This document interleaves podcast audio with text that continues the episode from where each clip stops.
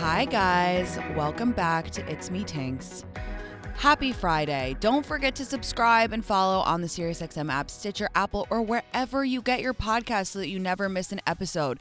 And don't forget, if you want me to talk more about something, throw a diamond emoji on there. Hi guys, how are we? I had a busy week. We launched the ice cream.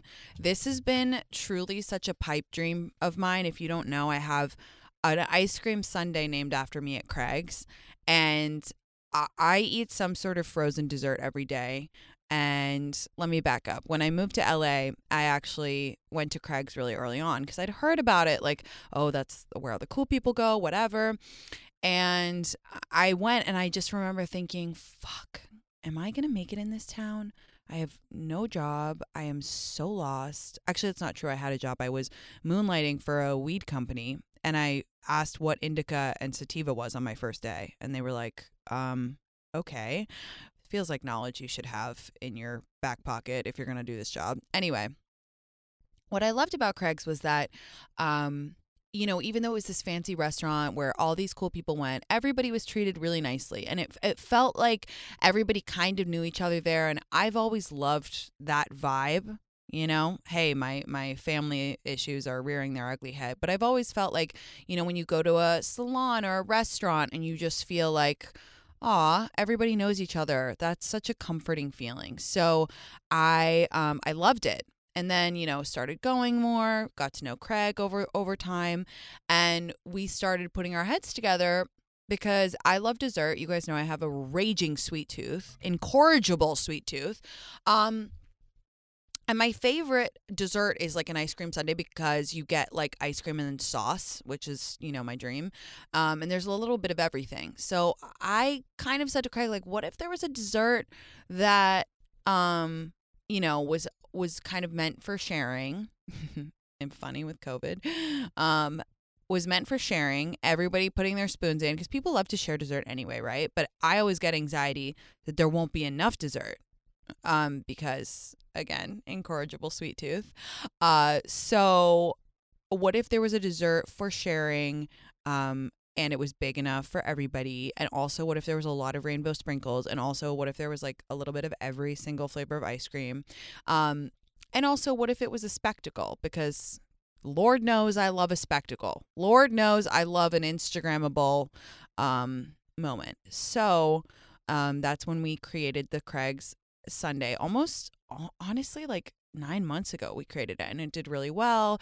Was in Vegas, and there's a Craig's Vegan in Resorts World in Las Vegas, and so that you can get the sundae there, and it's just really fun. Like you see people in Craig's get it, and they're so happy, even though it's like really funny when people don't know there's a sparkler in it, and then it comes out and everyone's like, oh my God, everyone's taking pictures. It's celebratory.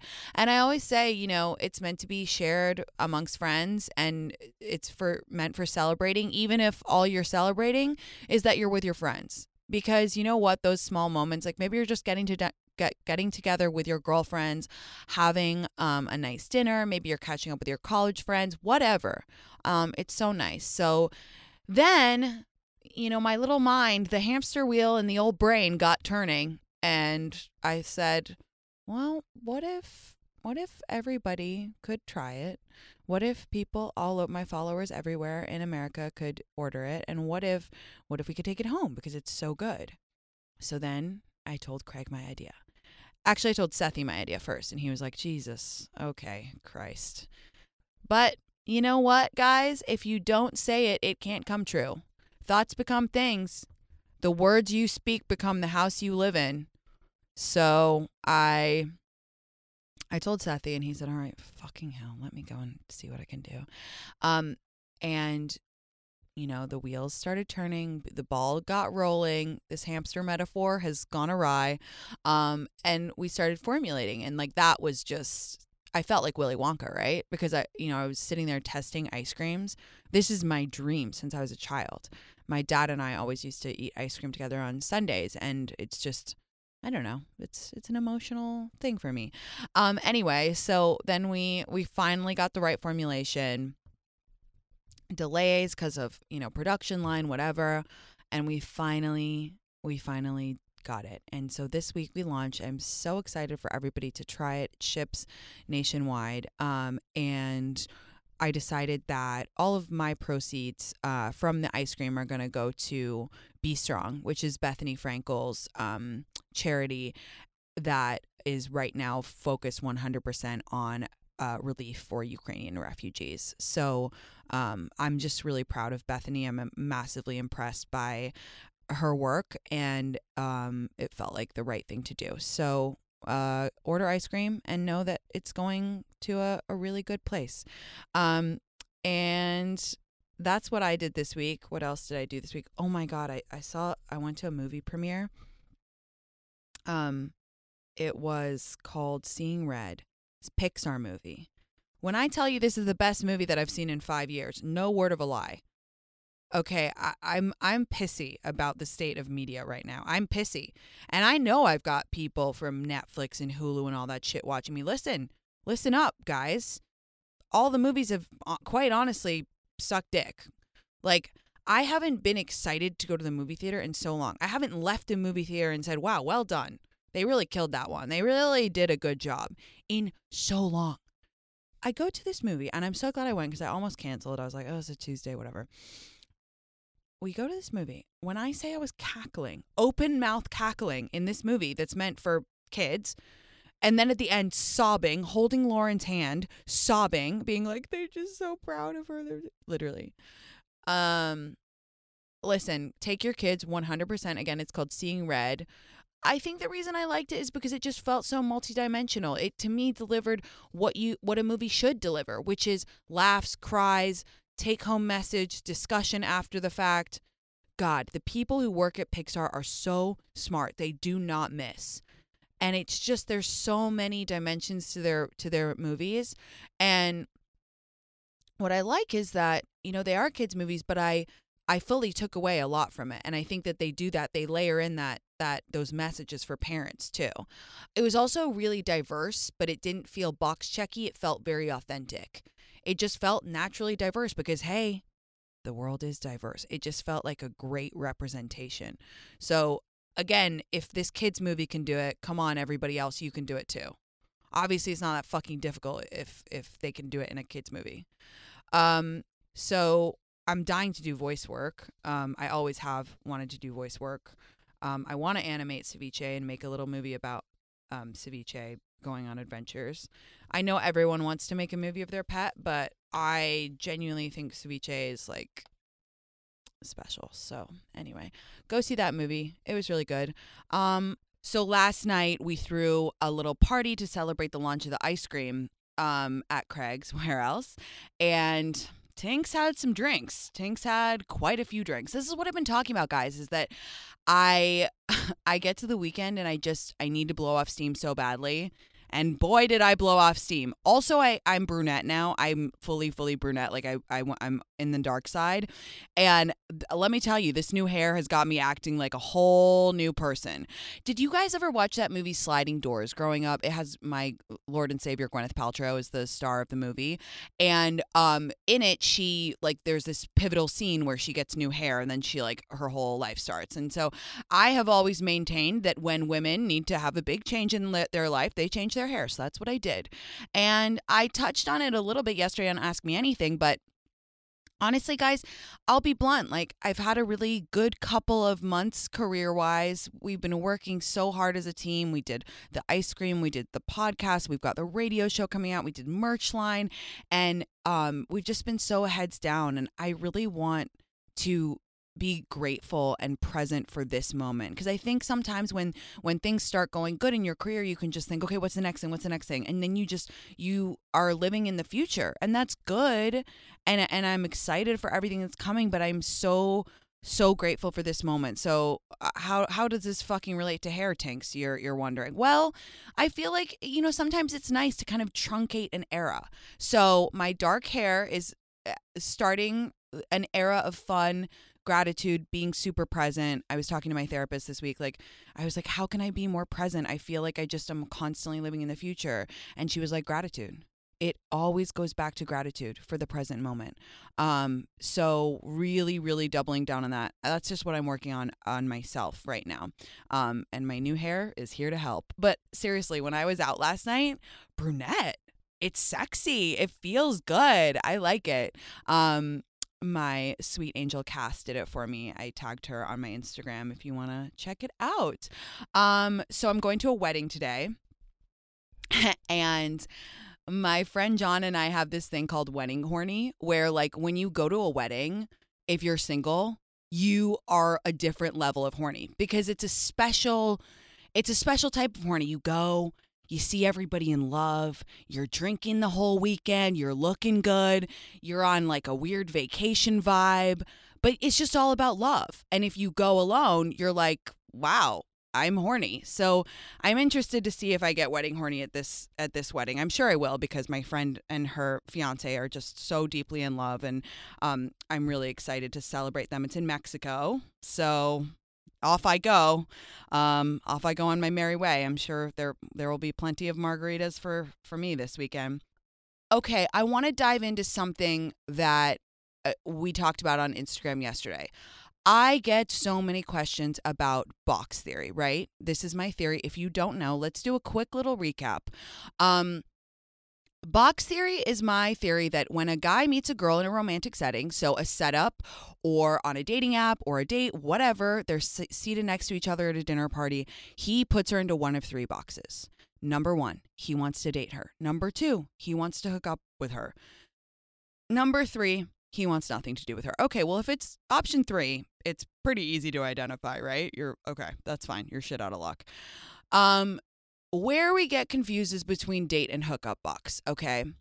Basically, the theory goes that you can't move from box to box. So if a guy meets you and he's like, I want to date that girl, you could puke on his shoes on the first date. You could get super drunk. You could talk about how you like tantric sex and you know, I don't know, whatever. And he's still gonna want to date you. Vice versa, if he puts you in the hookup box, you could hold out on sex for months. You could talk about how you went to Bible study that week. You could talk about how much you love golden retrievers, and he's still not gonna want to date you. And then people say, okay, well, Tinx, that puts all the power in the guy's hand. Okay, you're looking at it the wrong way. The reason that the theory is empowering is because I want you guys to not stress over when you sleep with him or, oh my God, I sent the text and that's why he doesn't want to date me. Wrong. Okay, wrong. It's nothing that you do. We spend so much time being like, oh my God, well, if I hadn't slept with him, like after 5 dates, like he would have wanted to date me. No, he wouldn't have.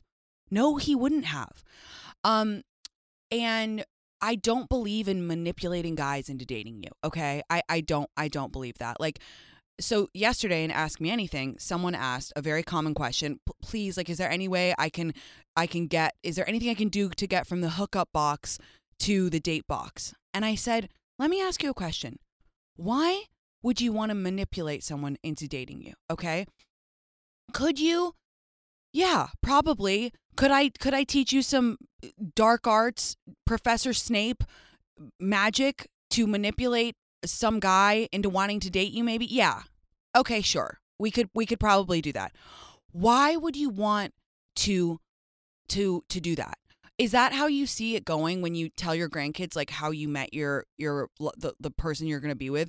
Well, grandma met grandpa and then he only wanted to schmangalang her. But then after 3 to 6 months of manipulation, he finally caved and they got together. Let me tell you something. You deserve a guy who is going to put you in the date box. And let me tell you something else. There is a guy out there who's going to look at you from across the room and go, that one. And go, wow, I want to date her. How many times have you heard that where you know, you hear a guy say, I knew right away I wanted to date her. I knew right away that was my wife. They know, okay? And it's about self-worth at the end of the day. Like, if you're stuck in the hookup box, people write in all the time. They're like, I'm stuck in the hookup box. Like, how can I get out of it? How can I get into the date box? Go find someone who puts you in the date box. Ultimately, it's such a question of self-worth. And it just pains me when people are stuck in the hookup box and they instead of going to find someone who values them and who cherishes them, they're just hell-bent on trying to get into the date box. Like, could you claw your way out of the hookup box? Yeah.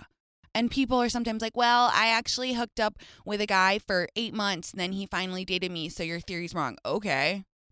Was that a fun 8 months for you? Crying over whether he was going to text you back or not while he was seeing other girls. Like, it's ultimately a question of self-worth, and everybody deserves and can and will have someone who meets them and is like, I'm obsessed with her. I just think that box theory is helpful on multiple reasons, and this is one of them. Firstly, it's helpful because it takes the pressure off. So don't worry about when to sleep with him. Don't worry about whether you send the text at 11 a.m. or 2 p.m. It really doesn't fucking matter. And then it's also like it reminds you of your worth, right?